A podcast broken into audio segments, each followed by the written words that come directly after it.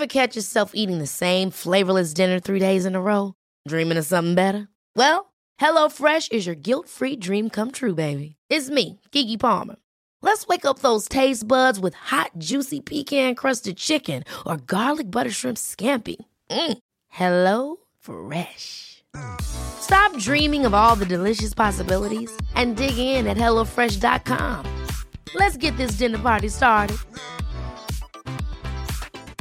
Hey, I'm Ryan Reynolds. Recently, I asked Mint Mobile's legal team if big wireless companies are allowed to raise prices due to inflation. They said yes. And then when I asked if raising prices technically violates those onerous two year contracts, they said, What the f are you talking about, you insane Hollywood ass?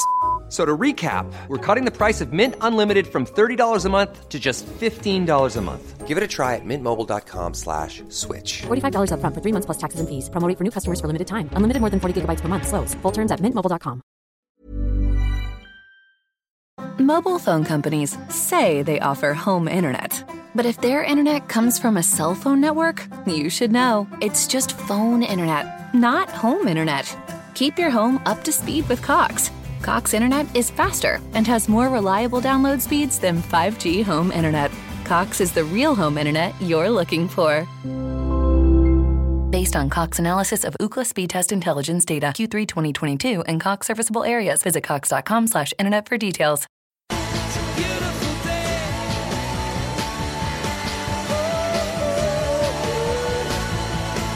Hello, listeners, and welcome back to yet again another episode of the Beautiful Game podcast. As always, I'm your host, Buj, and I'm joined by my faithful two co conspirators, Dot and Dej. Gents, how's it going? I'm good, Buj, man. We got the Insta live on, so Yeah, yeah, it's a first for us. It's, it's, it's something good. different. We've got to move with the times. Absolutely, absolutely. People are saying that we're slacking on this Insta thing, so yeah, we're, we're out here. Up in our game. Of course, of course, of course. So, how are you guys this evening, man? Yeah, I'm You good? very well. I'm looking forward to this. This is something very, very unique. This is even groundbreaking, if you like. Absolutely, absolutely. Let's get it started. 100%, man. The uh, TBG boys are on the road again. Of course, you know, we're, we're, we're usually used to our own uh, studio uh, setting. Home comforts. Um, this is, uh, of course, and this is what the second time in, in the space of a month that we've uh, we've been on the road. Two weeks even. Yeah, yeah, yeah, absolutely. Um, so, I mean, this is definitely a, an episode that we've all been looking forward to. I, in particular, have. Um, you know, it's been a long time coming. I'm happy that we finally managed to get it done. Uh, we are joined for those of you who aren't on the Insta Live and you're going to be listening to um, the, the the playback of of this episode.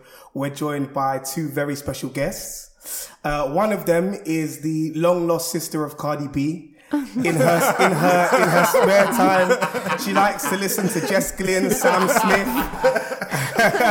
She's a, a woman of, of, of many talents. You know, she she she she can uh, do a bit of modeling on the side. She uh, can can coach um, a, a bit of everything. She's had a very decorated career. She's currently playing um, uh, for for West Ham, but she had uh, you know a, a long spell over in in, in Germany played for a few different clubs, uh, Freiburg, uh, Wolfsburg, Bayern Munich. Um, had a, a, a quite an interesting um, uh, uh, goal tally as well. So I think 64 game uh, goals in in 236 um, appearances. Um, how do you know this? She's uh, she's uh, no no no she's she's she's won a, you know a few a few trophies. I think it's uh, Bundesliga. uh, yeah the Bundesliga. um, uh, yeah yeah DF is it the DFB Pokal? I think she won it uh, three years on a bounce with Wolfsburg. Yeah, yeah. Um, so we have, yeah, yeah, yeah. So we're, we're in very, very good company this this evening. Um, we're also joined by. So I, I, I in fact, I even forgot to, to mention her name. So without further ado, we welcome Julia Simic to the platform. Welcome, Julia. Thank you very welcome, much. welcome, welcome, I love the Cardi B. Um, and and we're also joined by um, uh, FA registered intermediary Omid uh, Albamarin. Albama, Almost. Alba, Albama, Albamamin. Close. I'll Close. bump him Albamamin. That's the one. I got there in the end. I got there in the end. Omid is a legend. Yes, absolutely, absolutely. Um, so Omid, oh, oh yeah, let's let's let's start Foreman as well. Of course. So this is, like we already mentioned, a very very different um, uh, episode. Not only because of the fact that again we're on our uh, we're on the travels. We're over in Sevenoaks at the moment, um, but because you know we've we've we've not had an episode where we where we have you know a professional footballer on as well as an agent. You know, um, so we're gonna you know go and, and, and, and speak about um, Julia's career and also speak about uh, a bit about the work that uh, uh, Omid's doing as well. Um, so I think it's going to be an interesting one. So stay tuned. Um, those of you that are tuned into the Insta Live, thank you very much. Uh, stay with us, and I hope you guys uh, enjoy the episode.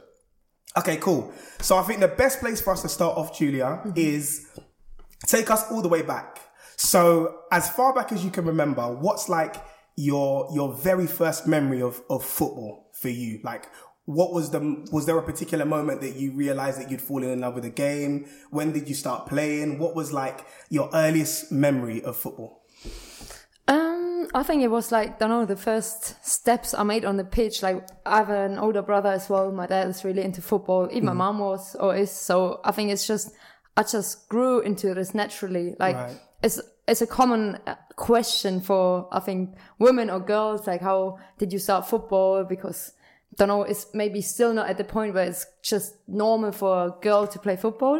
So I get asked this question a lot like how did you even start and why and why is it football and not something else but i just don't know uh, i can always remember me really enjoying playing football since Right. when i can don't know Yeah. think or started thinking so i always had a ball with me even in yeah. school like i think i quite had the same past or history like like every other boy or professional footballer Yeah, like male yeah, footballer had so i think it's just the same story i could tell like every boy could tell Yeah, yeah, yeah. but it's still something special because I, I am a girl or was a little girl back back then and still love to play football but Mm-hmm. Yeah. I don't know I think in this like when I played with maybe three four five years old I just enjoyed kicking a ball Ah, and I don't know it wasn't even about oh she's a girl she shouldn't kick a ball she should do something else Mm-hmm. because I think at this age you just do what you like right Yeah, so you course. don't even think about if this is more for boys or this is more for girls. Obviously, at one point you realize, oh, I'm always surrounded by boys when I Yeah. play football. Yeah, yeah. Maybe something special that I'm a girl playing football, but Ah. I think that that was always a challenge, and I like this challenge to show them I, I also can kick a ball. Yeah, know. yeah, I, I always like this, like showing them. you had that competitive Yes, like yes. nature from. I always um, preferred playing with boys as well than with girls. So until I was 16, I just played with boys and boys teams.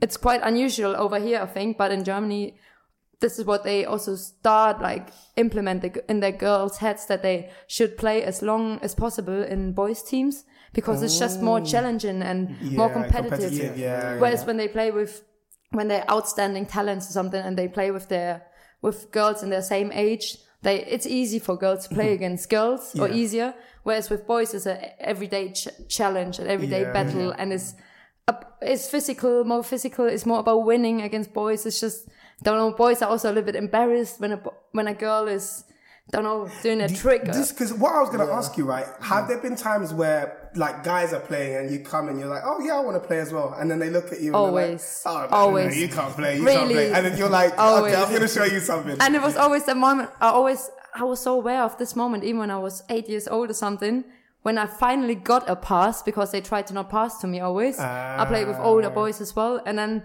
I always started to I tried to start good, like don't know, do a good dribbling or make a good pass or something. And as soon as they realized I can play, yeah, like there was a second or like a little minute or something when everyone was like, "Ooh, she can play football. Yeah. Like let's involve her in the game a little bit more." And So you had to I earn your it. respect. Yeah, yes, yeah, yes. But that was quite easy because even when you could, don't know, play quite okay as a girl, they already were like, "Wow, she can play." But don't know, I, I- I think I could compete with boys of my age. Mm. So it was, don't know, I, I like this just, yeah, showing them that I can play football. Yeah. Ah. So growing up, who were your like football heroes as well? Which players did you see and think, oh, I like him or I like her? Um, not her, to be honest, because at this time, like that was maybe 20, 25 years ago, there wasn't a lot of women's football shown in TV or Yeah. there was not internet as well. Yeah. So it was just, don't know, my idols were all male footballers. So Okay. there was the real Ronaldo, the Uh, Brazilian R9, one. R9, There was, yeah, yeah. there was Zinedine Zidane and Yeah. I don't know, there was like Iniesta, Xavi. yeah.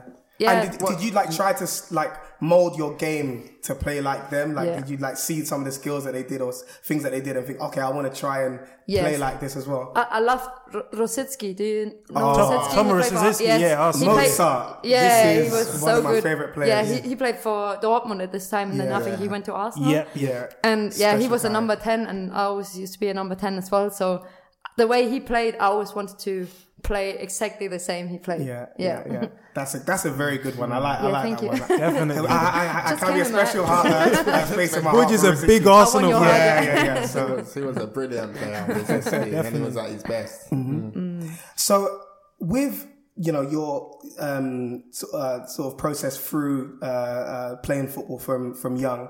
So I, I take it your your family were always very supportive of you, right? Um, and you said you mentioned that you have a, a an older brother. Mm-hmm. Does he play football as well? Yeah, he used to play, not anymore, but he used to play. Uh, uh, professionally as well? No, was not he- oh, professional. okay. yeah, Oh, he was good though. Like he was, it was good to play against him. At one point, you can't play against boys anymore. Yeah, So yeah, when yeah, I was course. 16, I 16, realized it doesn't make sense because when you get the ball, you don't have a chance in that one v one because they just physical. Even you when- yeah, when you're gone, they make it back because they're just faster and more physical. So, but it was always good for me to have an older brother because it Mm-hmm. was just like when. Like when no, none of his friends had time, he used to take me to football. Yeah, like, yeah, yeah, so I was a little bit like still the younger sibling, Mm-hmm. but I could play. So he accepted at one point he can take me with his friends to football. yeah, yeah, but it yeah. was always a bet. Like I always had to back him. Please take me with you. So Yeah, yeah. I think this really helped. I love to play against boys and older boys as well. Like when he took me with him, I was so yeah. I was don't. That was the best best thing to do. Always yeah. I think that definitely would have helped you in terms of your development as well, Yeah. because because like you said, it's like so competitive, it's it's physical and stuff. So when you then play against other females, it's like you've already got like a, a bit of a head start because you've had that more competitive, uh, you know, game time and Yeah, stuff, right? I, I even remember when I had to train like the first time with a women's team. Like my dad still believes I did it on purpose, but I forgot my football boots. Like, on hmm. the way there, like I was almost crying. I was maybe eleven or twelve or something, hmm. and I just didn't want to go to this training session because it was it was with 16, 17, 18 year old girls, so mm-hmm. almost women, and I was I was at like maybe 11 and uh, mm. at this time I don't know women's football back then was not good r- really not at Yeah, this yeah. level so it was it was even hard to find some women's team around my area Okay, I could play with so I mm. didn't even had this option to, to really play with go- girls which are mm-hmm. like even more so I had to play with boys. But yeah it was always like yeah wh- what you said like I always saw it from this perspective as well as the longer I play with boys the better I become Of as a football yeah, player yeah, yeah, yeah. even back then yeah. And and like along the the journey as well, like did did you find there was ever any like obstacles that you had to overcome? Like what you know, I know you you said that your family were always very receptive and like willing to to encourage you to play. But like as you were getting older and stuff, like were you know were people generally open and, and welcoming for you to, to play, or were like there difficult moments, you know, uh, and uh, things that made it more, more difficult for you to play the game, essentially. Um, yeah, I, I was lucky. What you say, my parents used to drive me to my training sessions, and my my dad at one point he accepted it really much and became my biggest fan and supporter. Ah, but I, I found out like later that he said, "Nah, she shouldn't play football. She get like weird legs when she play ah, football." but this is what I found out when I was twenty or something. But then, like maybe when I was 10, 11, and he really saw like I'm into this and Yeah, um, yeah, yeah, I want to make it professional. Mm-hmm. However, this worked because at this time you couldn't be a professional female footballer, but I mm. still wanted to, yeah, be a millionaire once just with football. bec- Even when this was yeah not possible. Mm-hmm. But no, they were really supportive, and of course, like that was maybe yeah the the luckiest thing to have as well. Mm. Some people in your background that support you because Of obviously course. yes, it wasn't normal, and I had some like don't know struggling as well from not from me want to play football more from outside like that other like fathers or parents from other mm-hmm. boys would mm-hmm. say why is she playing there? And why is not why is mm. my boy not playing? Mm-hmm. Something like this. And don't know at the end of the day I had to be better sometimes as the boys just to yeah, yeah, yeah. prove everyone that I earned my place yes, in this exactly. team It's not like Yes. someone just giving me. uh, yeah. I, For my example, I tried also to play for like some pro- professional football teams. Like there's it's called Greuther Fürth or Erste FC Nürnberg. They uh, first, Yeah, second yeah, league in yeah, I've Germany, heard of them. Yeah, yeah. and they wouldn't take a girl in their youth academies. even like we played against them and we won and we like it was quite the level I, I played with or and then they didn't want to take a girl in their teams because they said no because we could like she's taking a place for a boy you know they could Wow. maybe make it professional so it's not like in my face but uh there was some decisions made when i could see uh not everyone is so much Yeah, yeah, pro yeah. Mm-hmm. me and So it's like discrimination, basically. a little bit, but at, at the same point, like you understand it. Like, why would West Ham, the West Ham Academy, sign a female player at the boys boys academy because she Mm. they she's taking a place for a boy who could possibly make it one as a professional footballer. Mm. Yeah. Like from this perspective, you can understand it, but still, like, why would you not support a girl who's Mm. at the level as the boys and don't know give her a place in your team? But there was don't know it was a lot of battles like during the during the the days and like obviously what we said before like they always had their prejudices. Yeah, i yeah, always yeah. had to show them but i think don't know i know a lot of girls now they refuse playing with boys. They just don't want it. And like i can't really understand it because i used to love playing with boys and and don't know compete at the level. But there are a lot of girls they just want to play with girls and don't want to be don't know Yeah, too yeah, much in this competition and everything. I think That's it's it. The it's- mentality is yes, like, you yeah, have it's to have. You need to have this mentality Mm-hmm. if you want to make it one day. Because I I know a lot of footballers, like female footballers, who went through the same stuff I went through, like playing with boys until you can't play with them anymore, Mm. and then the jump from like the youth to the senior level is not that big Yes. as when you come from a weaker girls team and trying to make it to the Mm. Bundesliga or WSL or professional Yeah, and yeah, yeah. so I think that it helps when you're already competing at a high level. Yeah, of course, hundred percent. So when did your first big breakthrough come? How did that happen? when you thought, wow, I can make it professional now. Um, I don't know. It was maybe don't know. At, when I was 15, like the manager or coach from Bayern Munich called me.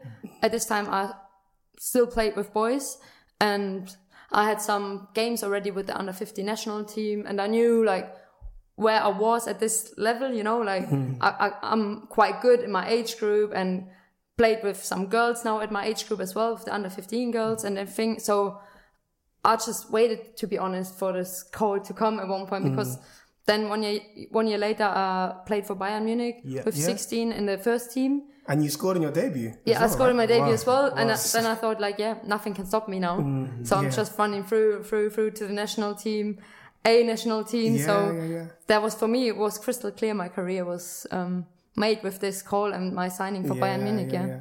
I find it quite impressive, especially your, your goal scoring record, because you're a midfielder, right?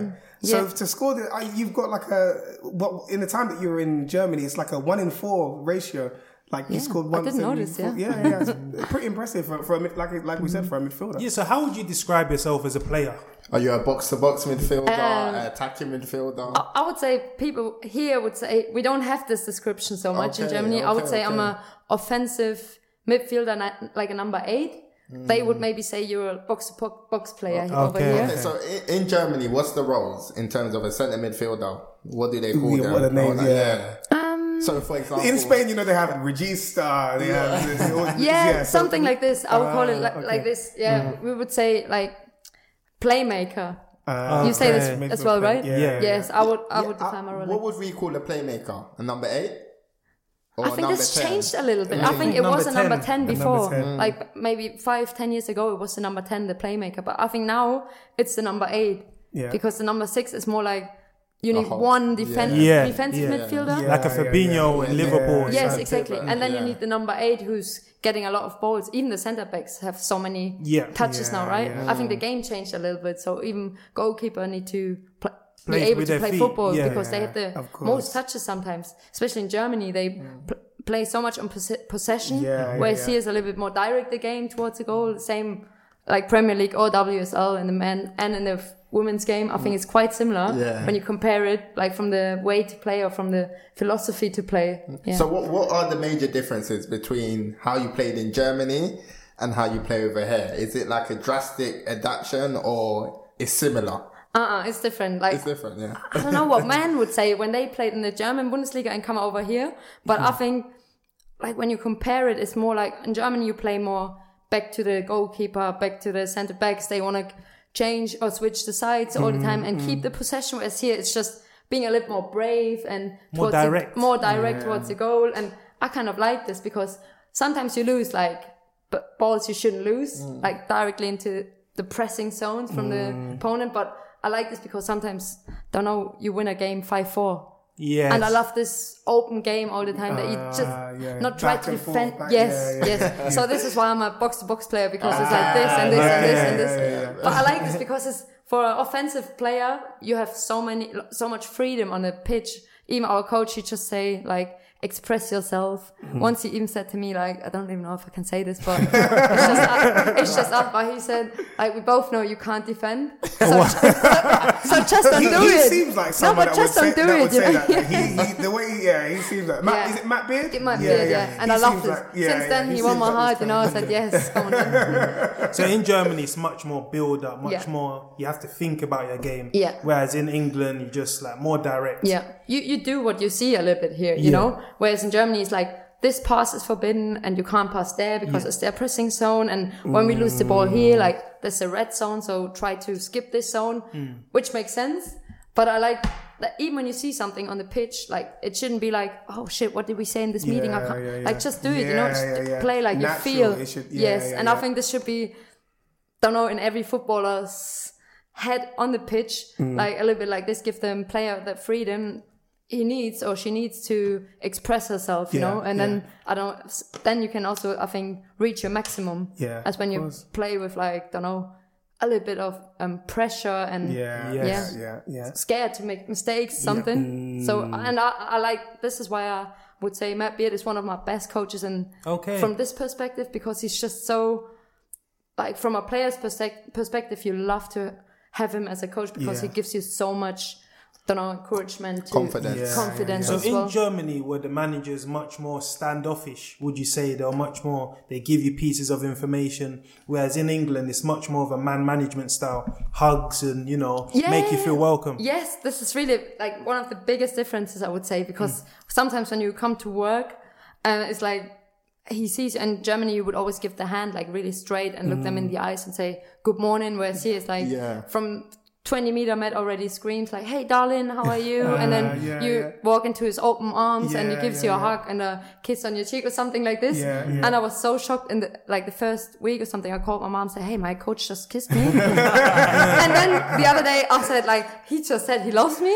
So for us we would never say I love Yeah, you to yeah, you. yeah. So it's like a culture shock. Yeah, yeah, yeah. Uh, yeah. Like I think this comes with the language because people used to say here all the time, "Hey, I love you so much," mm. like to friends, just to friends, or even people you don't know so long. Yeah, In Germany, yeah, you would never say this. You say this to your partner, maybe Yeah, yeah, yeah. Mm. don't know, and to your parents, but that that's it, you know. But- Whereas here, I, I love maybe a hundred people now. On the whole, like in Germany, you have this reputation as I like know. everything is just efficiency. Like Yes. you don't do more than what you need to do. It's like Yeah. you know, it's just yeah. I know. So Even like I don't know, we have such a bad image. Like Omid and I, we sometimes joke about. He always say like she's quite funny for a German, but even like, I, I, I listened to an advert the other day when it said it's a car advert and it says like don't know the people uh, the person sitting in the car says to his car like don't know it's Audi I think.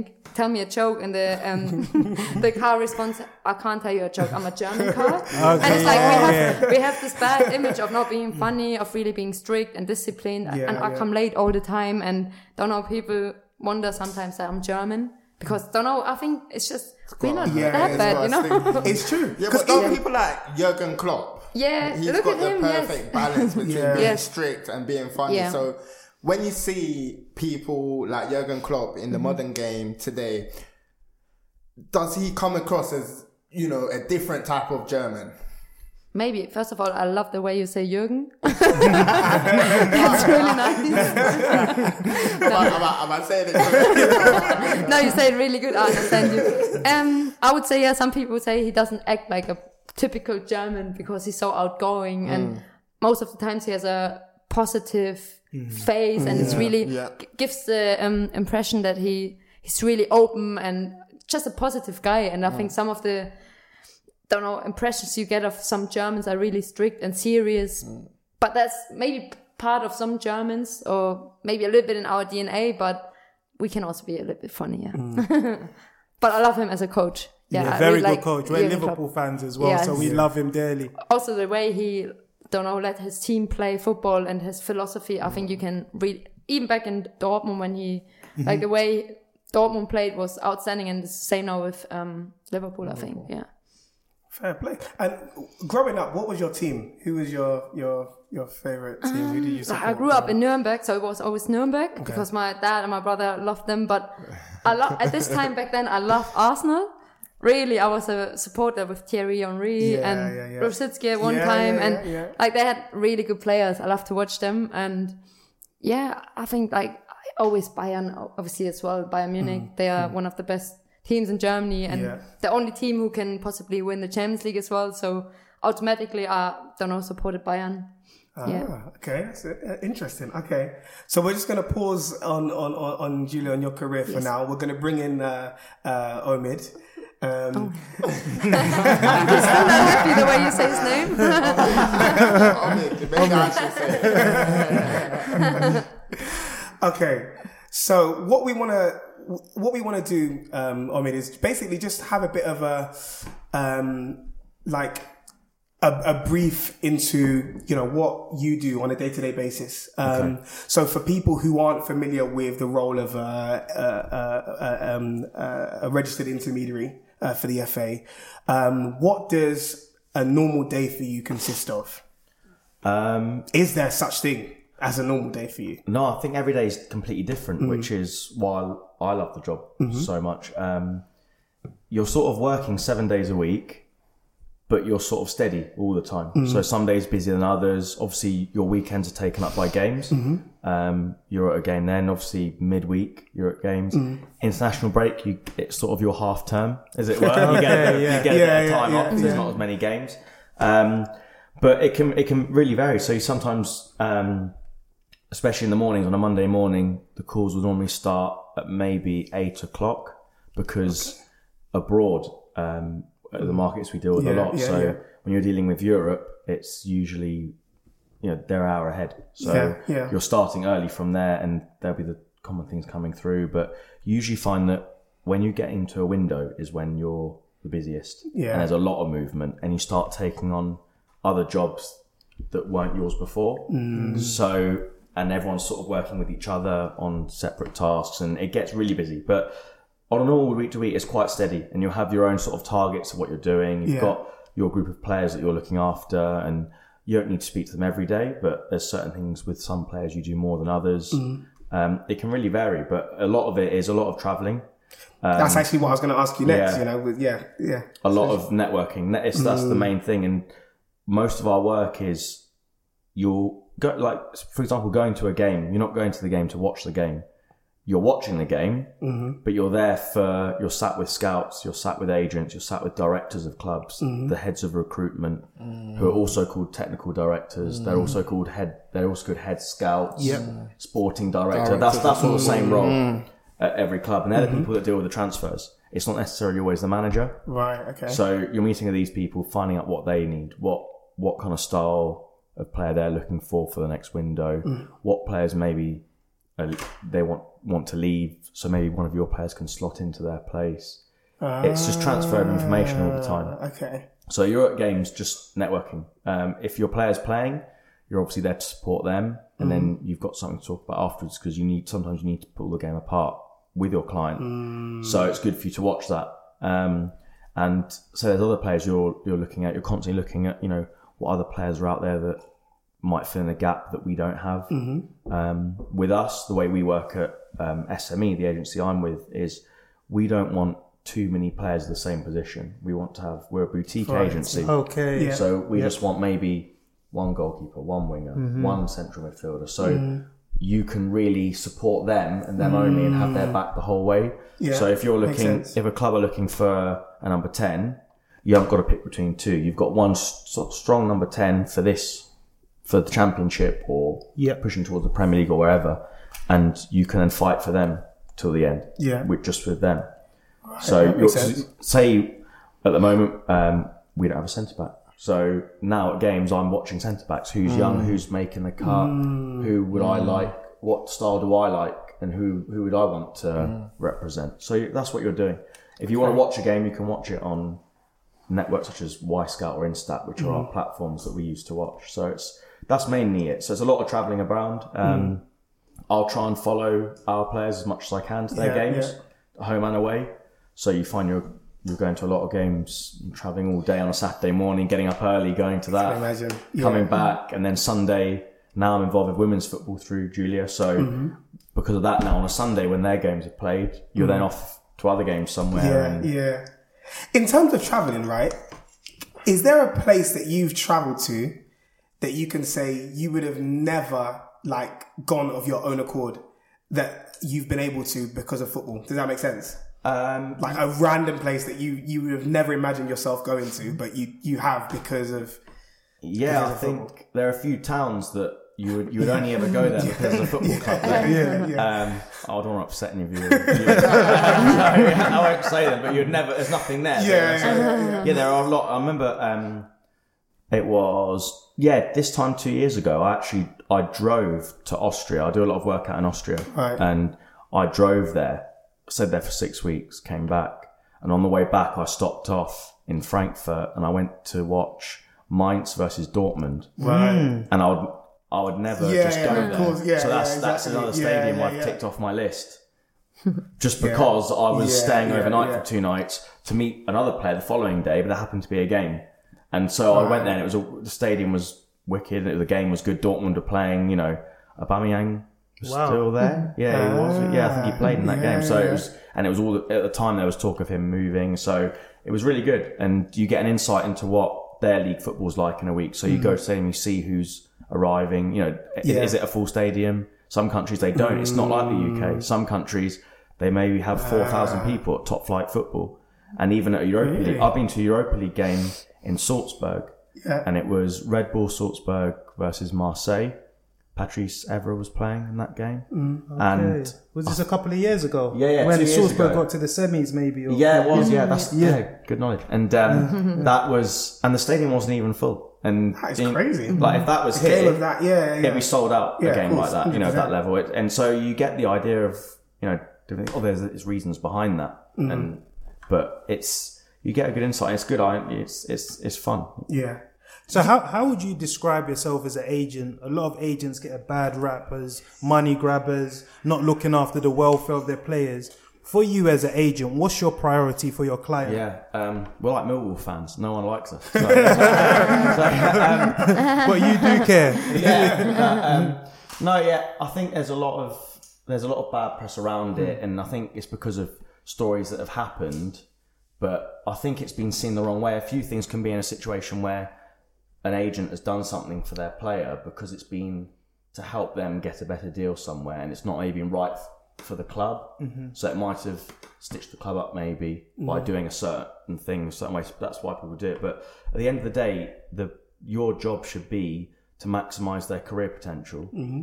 and sort of have their back and know what's best for them business wise and and fight for them. I think a lot of clubs know this. And I did a transfer in the summer where we were trying to get the player out of a club. They wanted him to go. We wanted to go to an, to another club, mm. and we're trying to get the best deal for him. And mm. he wasn't necessarily on big money. Mm-hmm. And in that situation, the club can sort of get a bit annoyed of how you're negotiating. But at the end of the day, they they at the end you can shake hands at the end of the deal and understand that you were doing the best for them. So mm. you are fighting for them because they only get one career, and their career is very very short.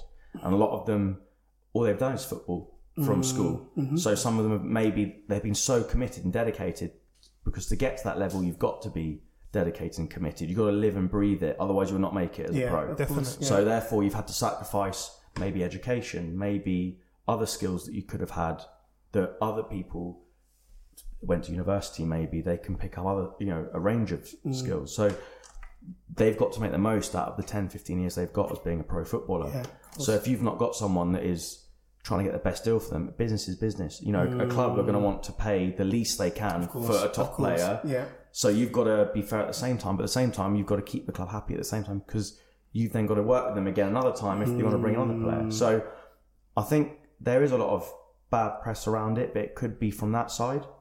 But I think the game's changing a bit now, and um, people trying to move away from that. Yeah. With us, it's all about the player. What's best for the player. Mm-hmm. Um, and obviously, like anything in life, if you do the correct thing, the rewards will come afterwards, and you, Yeah, don't, you haven't got to worry about that. So, in terms of agency as well, is it just to do with the playing career, or do you offer like an aftercare service as well? So, when a player retires, they can still bank on you, or is it sort of like you've had your career, we're finished with you, Mm. kind of thing? Or how, how does it work? Yeah, I just want to um, buttress on Deji's question. Like, for example, there's some players that we see they finish their career, and then three years later they go bankrupt. Their agent leaves them, and then they're they're bankrupt. They're in depression. Yeah. So, just as Dej asks, I just want to ask also: is that something that with time we're going to see improve, where players continue to have their agent after their career? Yeah, I think so. I think um, yeah, the stat of people that go of the players that go bankrupt is high. I think within five years, it's it's over. It's nearly seventy percent. I think go bankrupt. yeah. One in that- four. I think I saw, I saw read something at some point recently that was saying something like that. It's crazy. Like, Yeah. it's, it's yeah. And I think most of that is from it can be through divorce a lot of the time through big payouts. Um, it can be through when you're young and you've suddenly had you're suddenly earning big money and it can happen very very quick. Like you see all the time, you have a player maybe earning a thousand a week, can have six months of good football, and suddenly he's gone to the Premier League and he's earning forty a week, thousand, and it's you know you live a certain lifestyle at that point and you can't sustain it afterwards.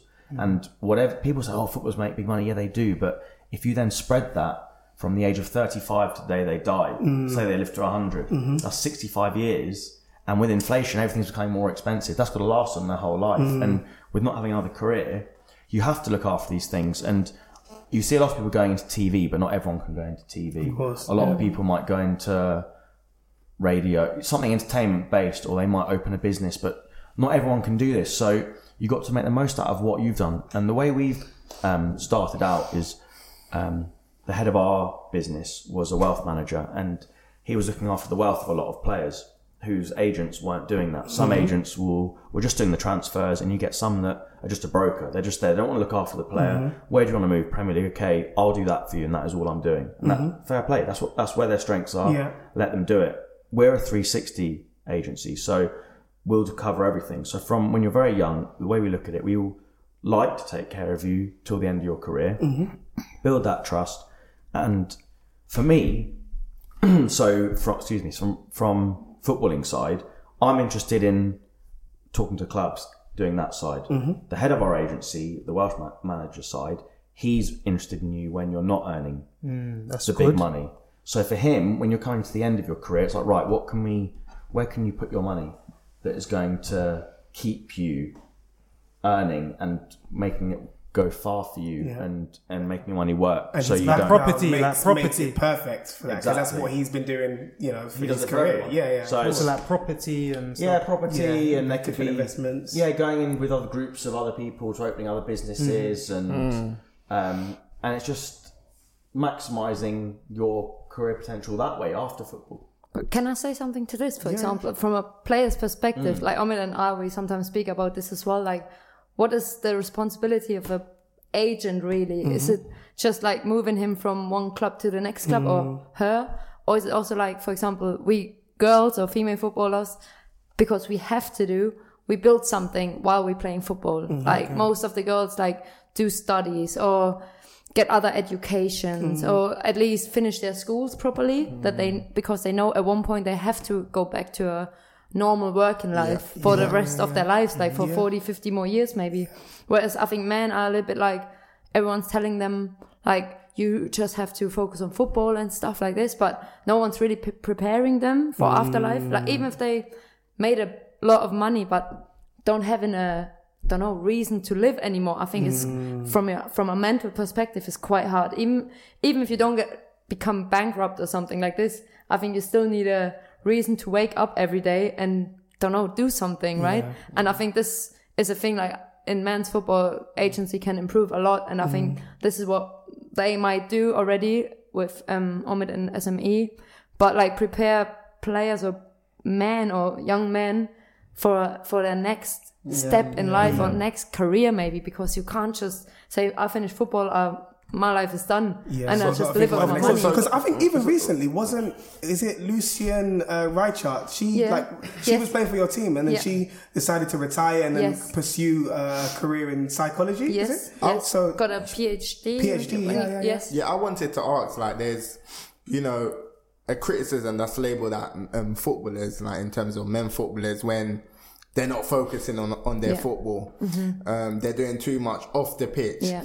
Is that something that's encouraged in the women's game to do things outside of Yeah. football? And what's your take on that? That's a good point, actually, because I think that's the balance you have to have as a man footballer. Because if you do too much apart from football, it can be seen as, oh, hey, you know, and then you have a bad game, and everyone's Like like, Jesse yeah, because Lingard. you. Lingard. Yeah. he, he launched his Yeah. clothing line, Yeah. and Graham Yes. Souness absolutely Yeah. slammed Yes. him for it, didn't he? But I think that should be encouraged because at least they all, or at the end of the day, they are all like human beings. Like mm. they, they need to have, and I think it's healthy to have something else apart next to football in your mm-hmm. life when you have a, not a plan B, but a like second leg to stand on. Mm-hmm. Because if one leg is, for example, injured or you can't play for a while or don't know, you don't play because you're not bringing or performing well. And to have something else to live from and to be mm. motivated and mm. stuff like this, waking up and do actually something. I think this is just healthy, like mm. without losing the focus. I 100% get it. And in Germany, they all say, yeah, man can't do anything next to football. It might be seen the same way here. Yeah. But I think you can because you have so many, I know so many players. I have a really good friend playing for Cologne in Germany and he's studying business now and he already has some um, companies he's working with and I think you it's healthy to tr- train your brain a little Yeah, bit as well. Yeah, yeah, and it doesn't mean to you lose the focus. I Mm. think it's actually like maybe bringing the focus a little bit back when you find a good Balance. balance Yeah. between Because that's sides. what happens to a lot of footballers. They form their identity that Yeah. I'm so and so, the footballer. And when that's taken Yeah. from them, they're like, they're no man's land. Yeah. They Yeah. don't know what to do with themselves. Exactly. So Yeah. once you've got other things that are going for you as well, you feel more comfortable transitioning Yeah. from the life of being a footballer. What I find said, really interesting, uh, Julia, is that whilst, whilst we're talking about you know the whole the whole balancing thing, um, there was a really really interest, interesting point that you made about like uh, salaries uh, for women in football, and and you were speaking about the fact that there was a lot of people that play back home in in Germany who have to balance playing full time with a job on the side basically because the, the salary isn't enough to mm-hmm. to, to, to live from so that like how how how how how do you balance that kind of dynamic like working a full-time job and and, and playing football at the same time how how does that work mm, I think it's just women who can do this, right? Yeah, I- yeah, no, I don't no. no, I think it's what I said before. If you find a good balance and um, like obviously it's hard. Like it Yeah. makes life a little bit harder. Like mm-hmm. especially your football life makes it Yeah, harder when you know you have to do something on site. I'm in this lucky position that I I always did something on site or next to Mm-hmm. football. But I didn't have to, but I still did it because I always thought it's healthy. yeah but just want to keep your mind yes, engaged but yeah. also like with these girls, like for them, it was most of them were still happy having this life because they could train twice a day, and between them two sessions, they didn't go to see a physio or didn't go back home and sleep. They went for four, five, six hours to their job and went back to training for the second session at Crazy. maybe don't know early evening or Yeah. something. But Oh when you see them, it still works out. Like they still can perform. So I think don't know with football maybe don't know when you come from another sport you sometimes laugh about footballers Mm. and footballers life because they earn so much money for quite less work when you compare it to other yeah, sports yeah. right other sports like swimmer or something they train seven eight hours a day whereas footballers they sometimes complain already when they train two or three hours a day Yeah, yeah, yeah. and they have heavy legs and they need the recovery and stuff Yeah, yeah. but I think your body could do a lot more. Could Mm. um yeah, you get a lot more out of your body if you realize like what you actually can can do or how much you can perform. And I think it's just don't know in this sport where so much focus from us from the media side is on you. You can't do, do mistakes and everything is seen and everything is like transparent. So mm-hmm. I think it's just hard for them as well to do something apart from football because if you're not performing well, it mm-hmm. got seen the wrong way already. So. Yeah, oh, yeah, yeah. really fast. So I think everyone should be a little bit more. Don't know. Seeing football as also is like what, what I said before, like humans, they also have a second life after football. Yeah, be a bit more open minded. And open minded, yes, hundred percent. Ah, and so have you already started thinking about what you could potentially do, like in your like life after football? I mean, you you you like I said already, you've like uh, done loads of different things. Mm-hmm. You know, you you I, I know you have like your um your like a, a kind of like an academy that you Yeah, like girls teach young camp, yeah, girls yeah. Uh, so that you've got the camp um you've done interviews and stuff like that so you i'm, I'm sure you could be uh, great for media Yeah. um you know done some modeling in the past as well years ago Podcast face. Yeah, like just to Yeah. um, add on to Buj's question, do you see like a pathway after football in the industry? So, for example, we see a lot of men footballers retire and they become mm-hmm. pundits. They go on, you know, Talksport, BBC mm-hmm. Five Lives. Do you mm-hmm. feel that that opportunity in the next few years is going to be for women as well, basically? I really do see this. It's oh. obviously, um, yeah, working in football, even not even if you can't work there anymore as a professional or as a active football player, it's nice that you actually can stay in your, don't know, in your environment because obviously I love football and I want to work in football and that's my main focus that I can stay and work for the next years in this um, football scene. And um, it's still hard to find something that motivates you the same or you feel the same like passion about something else than playing football. Even like when you don't know sometimes we speak with the girls something like could you imagine to be a coach? or what you want to do? something. It's always hard to really when i have to pick like what you said being a coach or being in media or do something else it's hard to really find one thing because i could imagine so much. Um, yeah, and yeah, yeah. obviously i studied sports science and but i don't want to work in a rehabilitation center because i want to still be a part of this football scene. So I, yeah my plan is uh, obviously to to stay in this environment and do something in football. If this is as a coach or maybe as a, an expert for tv or something like this uh, i'm quite open-minded in this in this uh, perspective Yeah. so i could imagine a lot but what it really is uh maybe i just work with you on the podcast yeah, Yeah, we would love to have you. to. Yeah, after the Women's World Cup, everyone spoke about it being like a watershed moment. So, have you seen the differences in the approach to the women's game before the World Cup and after? Have you seen any massive, massive differences? Or yeah like obviously there's a momentum always after this after these big tournaments mm-hmm. and then that normally it got get back to the mm. like quite Downward trajectory. yes Yeah. to the daily business mm. like no big stadiums anymore not a lot of mm. media attendance like not a lot of like people who watching games. Mm-hmm. And this is normally what happens after every world cup or mm-hmm. after the euros or after olympic games whatever. Um, and this i hope this has changed now because there's a lot of going on with equal pay uh, uh, like yeah equal pay or like equality stuff in the whole world. And australia just started now announced now that they pl- paying their women's team the same amount of money like they pay the men's team. i think finland finland do you say this yeah? Um, do the same. Sweden does the same. The usa do the same. Like big big nations now jumping on this train as well and treating the the girls quite the same or equal as the men. But i think it's you will see this in the next months like if it's really worked out with this big world cup. Obviously there mm. was never a world cup. Even Omid was inspired after this World Cup and watched finally some women games. And I think a lot of people now turning into this women game. I lo- mm. know a lot of like male football agents. They mm. want to work now in the female game as well or in the women's game as well. And I think from this side, a lot of people are really interested and inspired by this, yeah, change of movements now in the women's game. But if they really stay in the game, this is gonna be the interesting part of it. And if they of course. willing to put a lot of effort in in this mm-hmm. side of the game as well, will be interesting. But I hope something mm. changed. Yes. So what's the, you know, for the next Women's World Cup, what's the plan? For example, I heard that the aim is for every single nation to be professionals in mm-hmm. the next World Cup. Mm-hmm. So long term, what is the plans for women's football?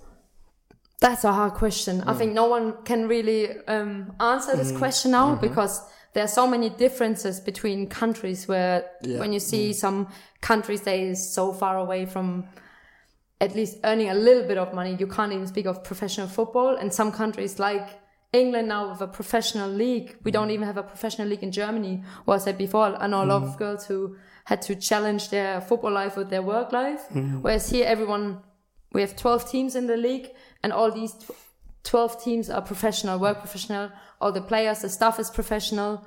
Whereas in so many other countries, you have two or three like professional teams and the rest is juggling a little bit with money and with getting girls a job that they can play for them and finding someone who sponsors their flat or something like this to pay the rent.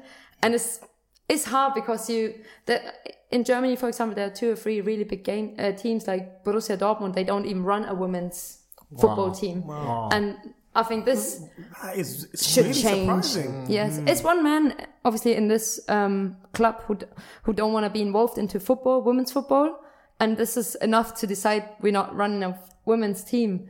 And I think, But Yeah. it's, But it's one so man, crazy did you because say? you'd One imagine, man? yeah, like someone. you'd imagine a club they're of the stature of have- Borussia Exactly. Dortmund would. yes, And Dortmund seem to be a very inclusive club. They speak about they condemn racism. So Yeah. why are they encouraging equality? That's a bit I think this is just a pressure from the society that should be there. That don't know. It, it can't be even like one or two men who say like we don't like women's football, so we don't do this. Hmm. It should be. I think here is a you have to run a women's team when you play in the Premier League. Mm-hmm. Sort of rule. Mm-hmm. So they just do it, and if you do it, I think then you naturally like don't know You want it to be good. you want it to be good. Yes, mm. if you do it, then do it properly. Like Man United just started. yeah, they 100%, recently, yeah. being re- un- like ha- putting a lot of money obviously in the women's side as well. Mm. Like they want to win the champions league at one point. Mm-hmm. So tottenham hotspur just started running a women's team or being in the wsl now. So obviously mm. when they do it they want to do it properly what i Yeah, said. Yeah, and then don't know there comes a little bit of image as well and you don't want to be relegated f- with your women's team so Yeah, yeah, it's just yeah. if you You have it then it. you want to do it properly so i think this should be a rule and yeah it, it shouldn't be like this that you just don't or just refuse to not being involved in the in the whole thing yeah Yeah, So how is the West Ham setup? I know Jack Sullivan, I think David Sullivan's son is the managing director of the women's team. How involved is he in the women's game? Uh, he he's um, watching a lot of games um i think He's quite young as well. like now Jack is there every every game but Okay. his dad also like watches a lot of games and yeah obviously we had a also a bbc documentary last This- I was season Yeah, gonna ask you, the- yeah. the youngest football boss, Yes, right? yes. Uh, uh, because it, I think that's a really, really interesting point as well. Because we were talking about the coverage that the women's games getting and stuff like that. Yeah. And I mean, of course, the name of the documentary is like. It, it, it's, it suggests that it's, it's more about him, Mm-hmm. but, but the actual content, it's more about you guys. You know, you, you had a good. few interviews on there as well, which is, which is good. This No, is exactly yeah. it. So, so is this also helping the build the profile of, of of of the women's game? Like, have you seen off the back of it because it, it did you know really really well? Like a lot of people were, were watching it. Did you see like more people attending games and stuff off the back of it? Um, I don't know if that really um, brings people into the stadium, but just the knowledge about having Mm-hmm. yeah, West Ham United running a women's team now. Yeah, a lot of people didn't even know that we have a women's team until they've seen the documentary. Yeah, yeah, yeah. So I think, yeah, obviously having Jack there as a really young guy, and obviously that a- attracts already a lot of media. Mm-hmm. But we we are always happy to have any kind of media or any sort of media around us, and whatever it is, it's good for us. Just Mm-hmm. be seen that something don't know is seen again from women's football as well as Mm-hmm. well somewhere. It's just always good. Yeah, attracting some sort of attention. Mm-hmm. But with this documentary, yeah, we were. I think at one point everyone was a little bit like, don't know. They were there twenty four seven. The media team. They filmed literally much. everything. Yeah, you yeah. sometimes you sit in the back of the bus and all of a sudden there was a mic between like Yeah.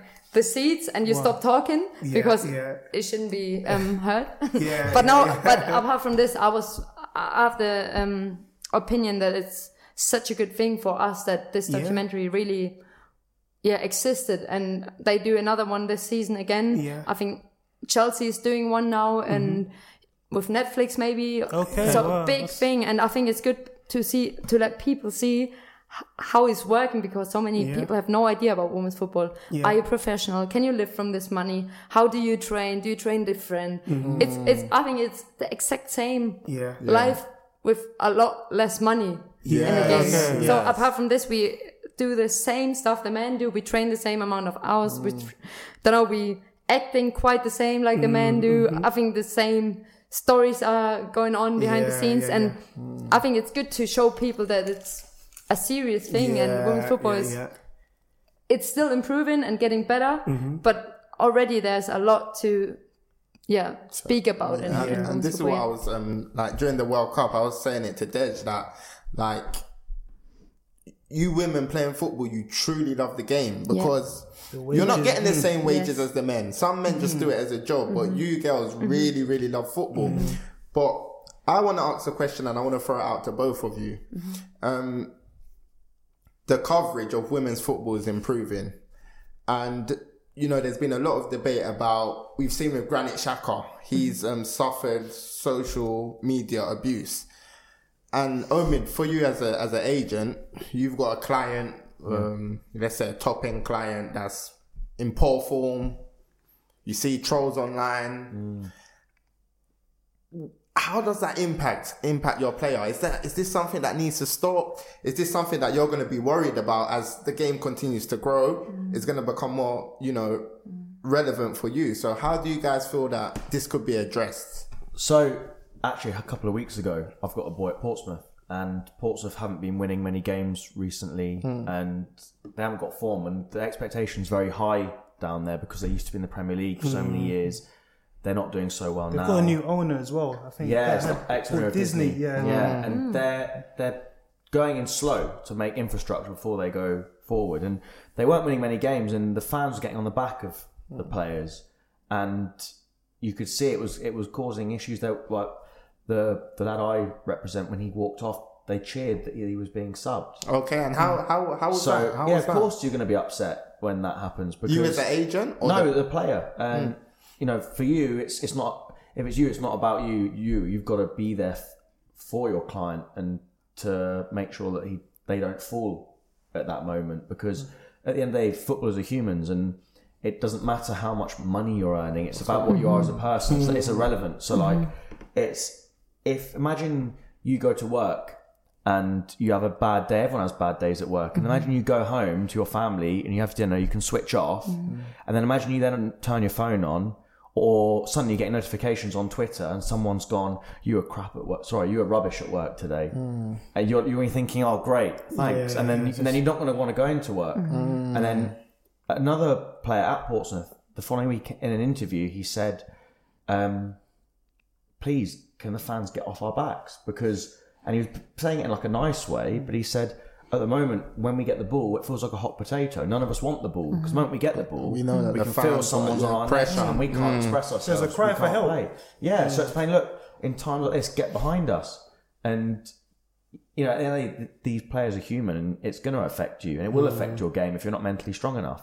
And no one's superhuman to, to get over that. So kind of how do you think we, you know, how do we nip this in the bud as a society? Because this is an issue that's been going on for years. You know, players do a Google search of their name. Oh, you shit, blah. You shit this. How do we, Yeah. you know, how is this gonna, you know, improve? Because it is, it's definitely a problem in today's game. I think you just need the right care around you because um, fo- at the end of the day, football in general is, is entertainment, and the customer, if you look at it as a business, is the fan, and it's all about the customer experience for the fan. If you look at it in a business sort of way, and these people have maybe grown up supporting that club all their life. Mm-hmm.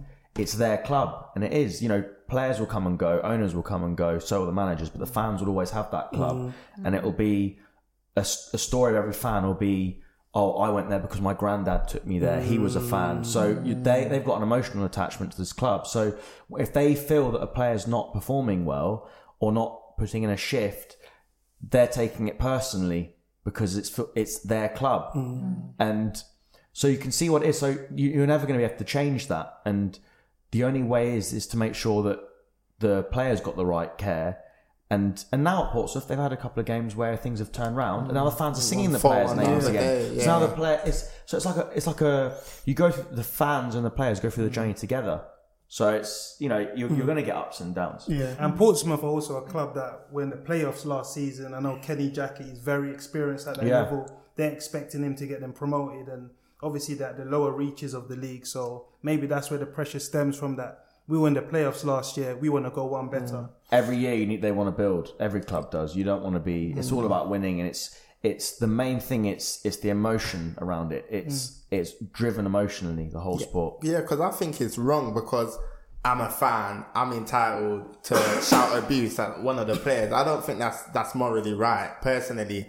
And we're all guilty of doing it. We come onto this podcast and we we, Yeah. we, we get onto players. But you're entitled to your opinion and mm. everyone's got an opinion and you mm. should have an opinion because football's an opinion sport mm-hmm. and you know even when you're looking at transfers you could take a player look at Kevin we were talking about this earlier me and Julia mm. Kevin De Bruyne and Mo Salah were both at Chelsea and they were snubbed mm. now Yeah, look at them yeah, yeah, mm-hmm. because the opinion of that mm-hmm. manager Subjective, yeah. Yeah, it was different. Yeah. So Yeah. everyone's got an opinion, and you should let everyone have an opinion. You shouldn't say, "Oh, you shouldn't give him." No, he's a big boy; he can take the criticism. Mm-hmm. But it's how he's the care is after, which is sort of when you go to the role of what role of an agent is. Yeah, you're Mm. you're there with his family to make sure that doesn't finish, and and now that can be turned positively. The player thinks, right, I'm going to go out there and prove these haters mm. wrong, and mm. then Mm, these are the intangibles that people Yeah. don't see that that agent does. They just think, Yeah. oh, money chasing. Mm. But no, it's you're these doing, you're kind doing of- this as well. Yeah. And we, I grew up as a Portsmouth fan, so like I know what it's like down. I, used to go down there, I know it's hostile, Yeah. and, Yeah. and they're passionate fans. They're one of the best.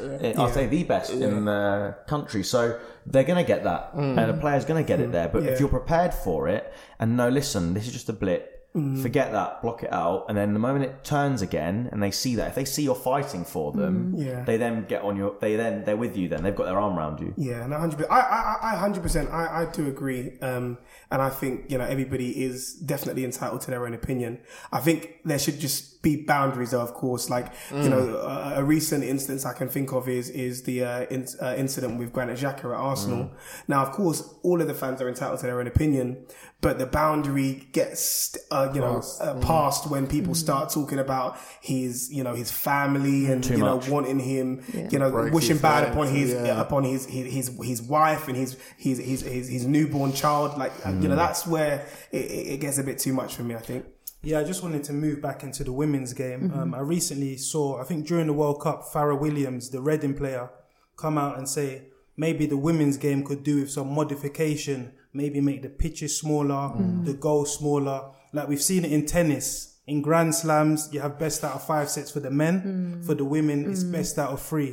Do you think there could be modifications in the women's game that help the game, or do you see it as, you know what, I want to do what the men do as well. We can do it as well. Or how, how do you view it? It's a really hard point. I think there's no right or wrong. I would say because it would be don't know a lot of changes if you would change the size of the pitch. Obviously, in basketball, in volleyball, like in almost every kind of sport, the women have modifications, mm-hmm. right? Mm-hmm. So why not in football? But at the same time, if you would ask hundred of female players, I think. 99 would say no we want to have hmm. the same page uh, pitch we want to have the same goal sizes. Hmm. But when you see this for example with goalkeepers hmm. like i think everyone in who's seeing the first women games even Omid, like it's hard to find a really good goalkeeper in the women's side of the game. but it's just such a big disadvantage mm-hmm. because they're just smaller. They just don't have this range of motion with their hands and mm, everything. yeah, yeah. so of course it's a disadvantage. So why wouldn't you don't know adapt the goals as well. Mm-hmm. Mm-hmm. And i think the balls are not a problem we can kick the ball. 100%, yeah, yes. yeah. I would agree maybe with the pitch size as well because mm. we're just not that fast and maybe would don't know make the game a little bit faster or quicker mm. if we mm. would just make it smaller. Yeah, Yeah, because I know it's during the World Cup, you know, me and Dej watched it closely, and a lot of the times in the last 10 minutes, if you mm-hmm. watch the game, mm-hmm. physically the women were shot, shot mm-hmm. to pieces. No one could run anymore. So maybe if we truncate the pitch and make it smaller, you can get a higher quality game throughout the whole 90 minutes That's what or Fara 80 Williams. minutes. That's what Fara Williams was mm. saying. Oh wow, I didn't really hear this, but it's, it's some discussions. uh, It comes from time to time, always again, when people ask like, why would you not make it a little bit smaller? Why would you not change a little bit mm. the sizes? But don't know which. I would say I'm so used to the size. The so- quality is so good, I think, of women's football. I've Yeah. watched so much women's football uh, Yeah. every week, and I'm Yeah. watching it, and I'm He's a I'm gripped. I'm I'm I'm I'm I'm, lo- I'm enjoying it, you know. And it's I think the quality is good enough to keep it how it is. I don't think you need But to for make. example, like the other day, we learned a little like kind of new tactic or implement a new kind of tactic and we watched a men's game i don't know what team it was whatever and one boy or one guy just kicked the ball from the right back to the left wing like with not even putting so much effort in. And then we all Yeah. said like we could never pass this ball that way you know? So ah. this would never work like just from a tactical standpoint. Mm-hmm. Like we could never switch sides that fast because we are just not able to kick the ball 60 meters. I would say ah, 50 40 50 meter or something. That's it. And that's already a lot of effort like put in a lot of strength yeah, yeah, into yeah. this like technique mm-hmm. so from this side yeah i would agree it would make sense to make the pitch a little bit smaller. But it, yeah, what Omid said, like, it's like sometimes you see really good women games as well, also from a physical side. And I think that that has changed the most in the last five to 10 years. Like when you see the way like women train now, it's just obviously the more professional it becomes, the more training you get and the better training you get yeah, and the more yeah. Mm-hmm. recovery you get as well. So you are now able to cover these 90 minutes with like not having no fuel anymore in the 75th min- minute because you worked on two training sessions where where whereas the other team maybe could um, train 100% during the week.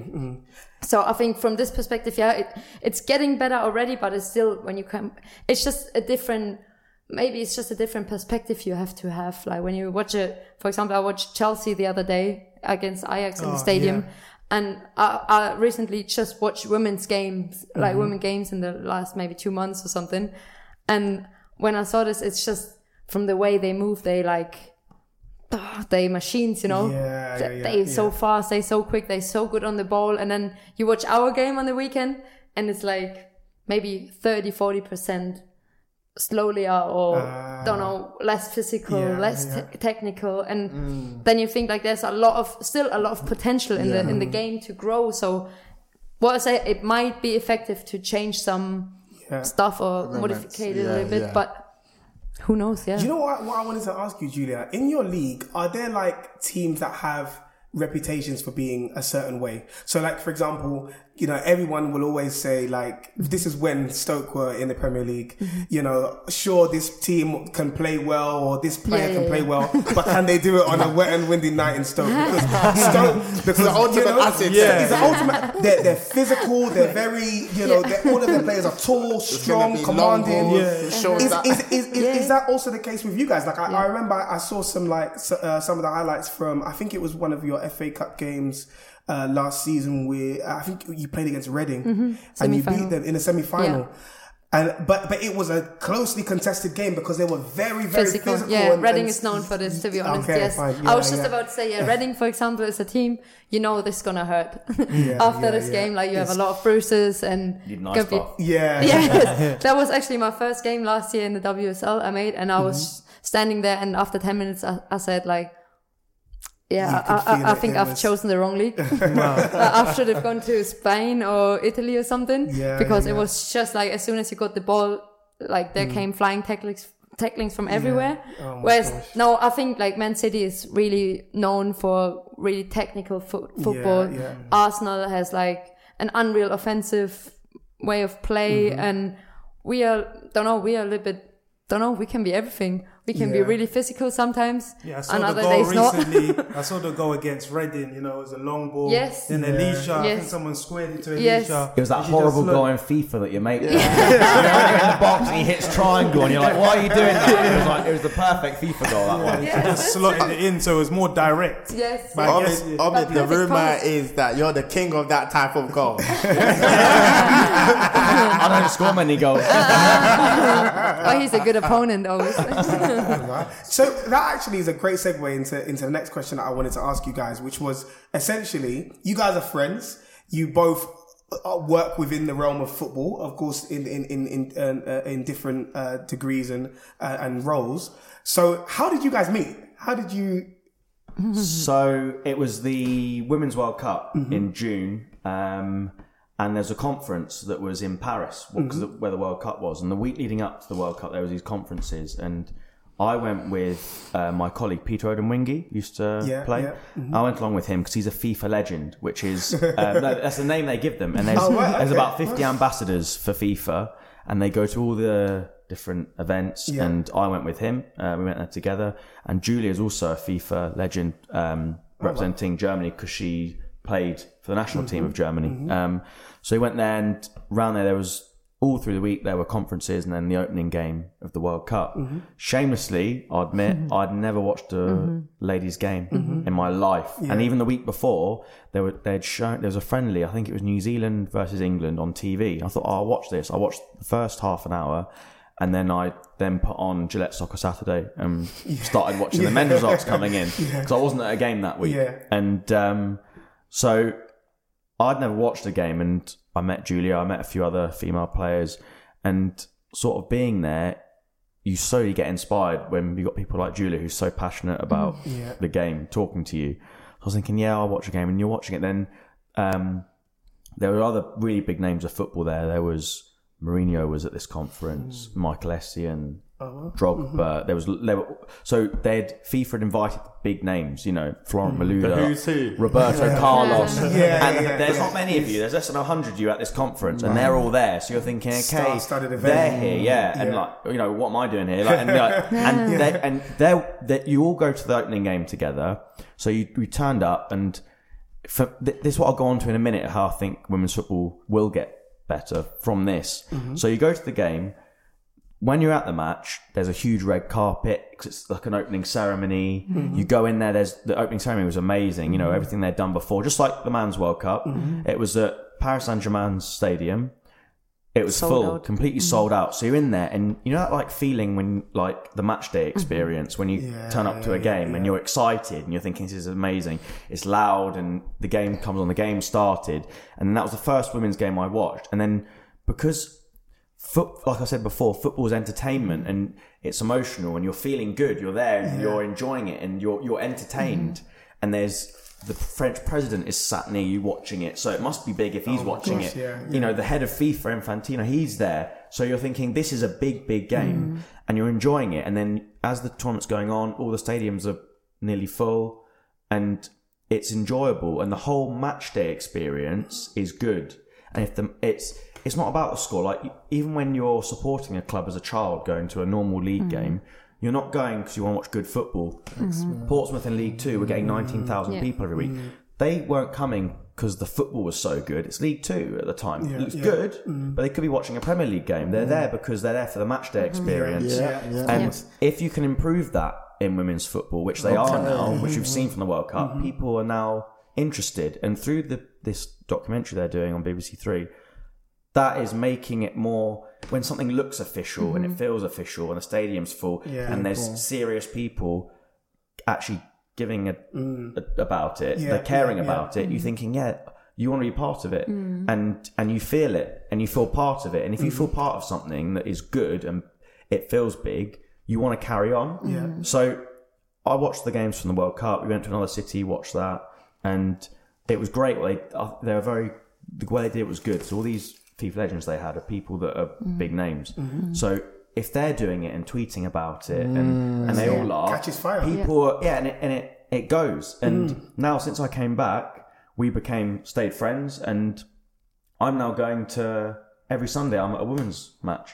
And so Saturdays I go to the men's games. Sunday I'll be going and I, I'm traveling. Like we went to Reading this weekend um what other way I've I've been well it's ma- mainly in London we're going to Yeah. Man City next week away West Ham women's to watch so it's like I'm doing maybe as much mileage in women's even though but we don't care about the return it's not about that Yeah, business wise. yeah, yeah, yeah. we want to be part of this because it's a it's a big entertainment that looks like something that's going to really be growing soon. Yeah. And if they can improve that match day experience for the spectators, which they are now, mm-hmm. and you go to some games thinking it's so busy here, like there's mm. traffic going to the game, what's going on? Yeah, like you know, yeah, yeah. then it'll catch on. Yeah. because your first game was in June as well, right? yeah. Wow, Um, you've caught the bug. yeah, and I've watched as many, nearly as many, maybe women's games this season. I mean, to low every every every Sunday since the game the season started. I went to some preseason friendlies. Like, wow, okay. Yeah, and, You and really- even He's it was serious, you Yeah, know. When yeah. been, no, I think honestly, what Omid says is like I can agree hundred percent because he might have chosen the exactly right event to step into the women's Yes, game. yes, Because yes, yes. if he would have started with maybe the WSL at West Ham training ground uh, game, West Ham against whatever Reading or something in front of 800 spectators or something, he he might have said, "Yeah, women's football is there, but it's not big or something." Hmm. But with this, like you get goosebumps when you, I hmm. think back of the f- opening game in the World Cup, France against South Korea. I think like that was unreal. Like the hmm. stadium was full. France scored five goals. That they they were cheering. It was like people were interested, like spectators. There were fans there Yeah, yeah, supporting yeah, their team. yeah. And with every goal, I got goosebumps. At one point, I started cheering for France as well because I was so in the in the game, you know. But that was my rule. and I don't even know what you did at this time.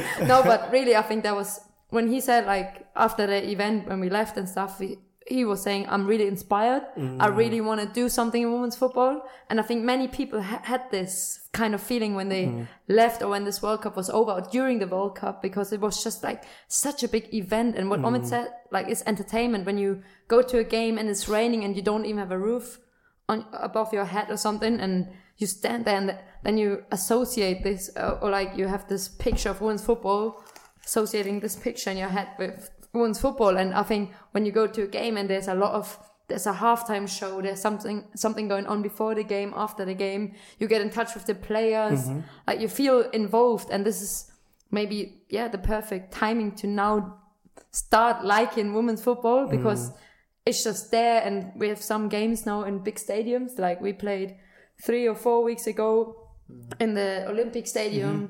Mm-hmm. Um, obviously, we lost that game. Obviously, when you asked earlier, how is it going like in the women's game as well with the media side, more mm-hmm, attention, everything. Mm-hmm. Yeah, yeah. Obviously, that that's a bad side when you oh, win Okay. or when you lose that big mm. games. That Yeah. because now all of a sudden mm. people started. Um, don't know, complaining or criticizing you on Twitter because mm. there were 25,000 people watching the game, and all of a sudden, there's not only like people saying, Oh, nice that you play as well as a woman. It's like, oh, the, the women didn't play well and they didn't mm. perform, and how can they lose this game? And mm. this number wasn't good, and she The fans didn't- are on their backs. Yes. and yeah, you yeah. all all of a sudden realize, ah, this is actually professional football. Yeah. Oh, it's not only the good sides; it's mm. also some bad sides. Yeah, it's yeah. bringing it with it. And but obviously, we all want to have this, so we have to deal with this. But it's mm-hmm. just like all of a sudden, this appears when you play these big games. But this is what we're all aiming for. And don't know. Hopefully, there's a lot of games like s- playing and played in the in the men's stadium as well because I think don't know people go home and they actually like experienced something Yeah. like they Mm. were in a big yeah. stadium they saw a good game there was like atmosphere and not just a Sunday league game or something you know Yeah, yeah, yeah. Once you're in, you're in. You know, once Yeah. you've had that Yes. experience, you want to go again. Yeah, and this is it. talking about standing in the rain, I was at Bristol Rovers Portsmouth the other week, and Portsmouth had, I think, three or four thousand spectators travel up away. Mm. It was chucking it down with rain. It was windy. It was cold, and the away end at Rovers. I don't know if you've been. It's it's a it's a marquee without a roof. Like it, it's and they were there, and they were and the fans were singing the whole way, Yeah, loving it, yeah. and then driving two and a bit hours home wet. So Yeah. like hmm. they're they're in. They're not. They're, you know, like it's mm-hmm. one. It's the same as that. They're in. These fans are Yeah. not going anywhere. They'll travel far and wide in, mm. in any kind of weather, mm. but they've had the good experience. So they're there for the That's long haul right. now, which is yeah. what you need for the women's. Mm-hmm. Once people are in, and tomorrow it's um, the Lionesses are playing Germany, mm-hmm. and Wembley's sold out. Ninety thousand seats are sold out. Amazing. amazing, and amazing. Omid is in as well I'm coming. I'm going. Yeah, Yeah, we're going. To that. I've got yeah. two games tomorrow. I've got uh, one in the morning and straight to Wembley afterwards for mm. that. So, Exciting times ahead. and I'm man, looking forward. honestly. I'm more looking forward to that than Chelsea Palace at Stamford Bridge before. wow. so it's, come a long different. Yeah. yeah, yeah. 100%. what I wanted to ask Julie is in the women's game, we see a lot of male faces. Phil Neville, mm-hmm. manager of England, your manager for West Ham, Matt Beard, he's a male. Do you think we'll ever get to a place in society where we see a woman's coach coaching a men's team at the top, top level? I mean, I see Emma Hayes, the Chelsea manager. I like her a lot. I hmm. see her on TV shows like the hmm. debate. She speaks Talks well. very well. She, she knows She knows more than the men. Yeah, she Like, knows she knows her. yeah, yeah. She knows her meats and potatoes. Hmm. So do you think? do you think we'll ever get? What's the German equivalent of that? I'll translate later So do you think we'll ever get to a place where we see a women's coach coach at the top level? I'm talking like Champions Leagues or of a of a male team. to be honest, I don't think this is possible right now. When stuff like this happening, I think there was two or three years ago in France when hmm. Corinne Diacre, who's now the French national team coach for the women, trained a don't know if it was uh, first or second division in France. Hmm. Was a, all of a sudden head coach of a men's team, professional men's team, and it's more like there's so much media all of a sudden then on, on, on your mm. back, and if this doesn't work out well, as soon as it comes to losing or like whatever is going on, then like negative press is, is I think it's hard for a club to deal, deal with mm. this because it's still so unusual and still so not far away from normal that I think the the football is not really ready for this to be honest in a, an like elite level highest level.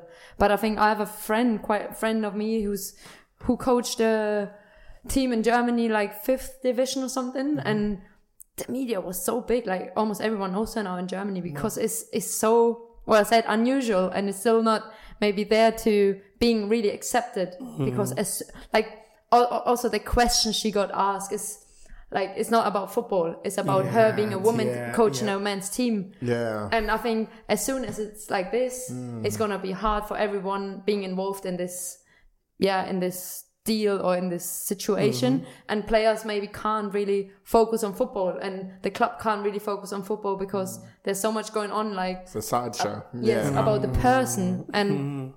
I think you need people doing this and clubs being open for this to maybe at one point being just normal and it's just about what you said emma hayes she's a really don't know she knows about football and mm. this is her knowledge is good and maybe at one point it's just about the quality and the knowledge and not about the gender anymore. Mm. Mm. But to be honest this is um, a long way to go Yeah. still. I think we saw on a smaller scale. I think was it the Super Cup where there was a female official that took charge of the game, mm-hmm. and even before the And to game, be the fair, that, that was like some of the best best officiating I've seen this season. That mm-hmm. the way she managed the Super Cup was mm-hmm. amazing. Like before the amazing game- standard. yeah before the game in the press conference, they were saying, "Oh, how do you feel that there's going to be a woman official and oh, stuff like that?" Mm-hmm. So And Jurgen said it doesn't matter about that. It's about the best person for the job, and she was the best person for the job. She done a Yeah. great job. yeah Literally, yeah Man, do you know what? There's so many more things that we could speak about, man. We've just just lost track of time completely. Um, unfortunately, even though I know we all have so many more questions we want to we want to ask both. Uh, I was Omid enjoying and this. Julia. So I was- relaxed. It- So- yeah, One of the honestly, best. yeah, One of so the the most best. relaxed I've been doing this. Yeah, hundred percent. So I think we definitely need to do it again.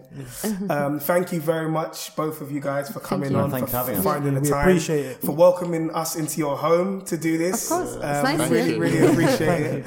Um, and and listeners, we hope you you enjoyed uh, this episode. You know, you heard some very different perspectives, and we we covered a range of different topics that we haven't um, had the opportunity to to touch on in in the past. So we really do appreciate it.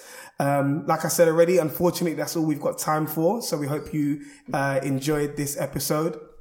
As always, help us to continue to grow the platform. If you're not yet following us on Twitter, please make sure you do at podcast underscore TBG. We've got 800 followers in our, in our site. We need to get there. Help us to do that. So share, uh, the episode and the content amongst your friends, family members, uh, group chats, WhatsApp, um, email chains at work, the lot, the, the works, Broadcast please. list. Honestly, all, all, all of it. Let, let, let's, let's continue to grow the, the, the platform.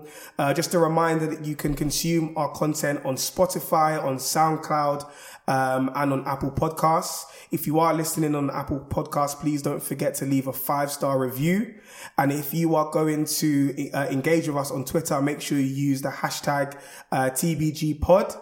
All engagement is welcome. We want to hear your thoughts and your views. If there is anything that you agreed with or even disagreed with, for that matter, on uh, on on any of the topics that we covered, please make sure that you you air your your your um, views and opinions.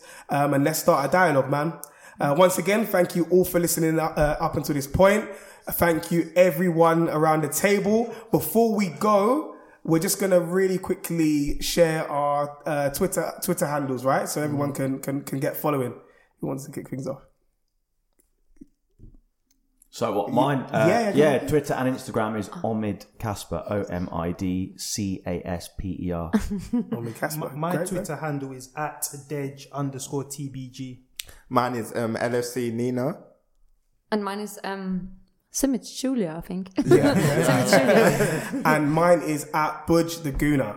So please follow up. Make sure you follow our individual uh, accounts as well as the podcast TBG one. Make sure you do all of that, all of the above. I'm looking over at Dot. Do I get the, the stamp of approval? Five we haven't review. forgotten everything. Brilliant. Thank you very much, listeners. Over and out.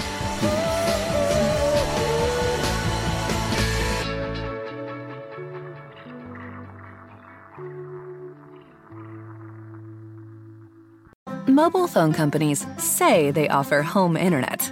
But if their internet comes from a cell phone network, you should know. It's just phone internet, not home internet. Keep your home up to speed with Cox. Cox internet is faster and has more reliable download speeds than 5G home internet. Cox is the real home internet you're looking for. Based on Cox analysis of Ookla speed test intelligence data Q3 2022 and Cox serviceable areas, visit cox.com slash internet for details.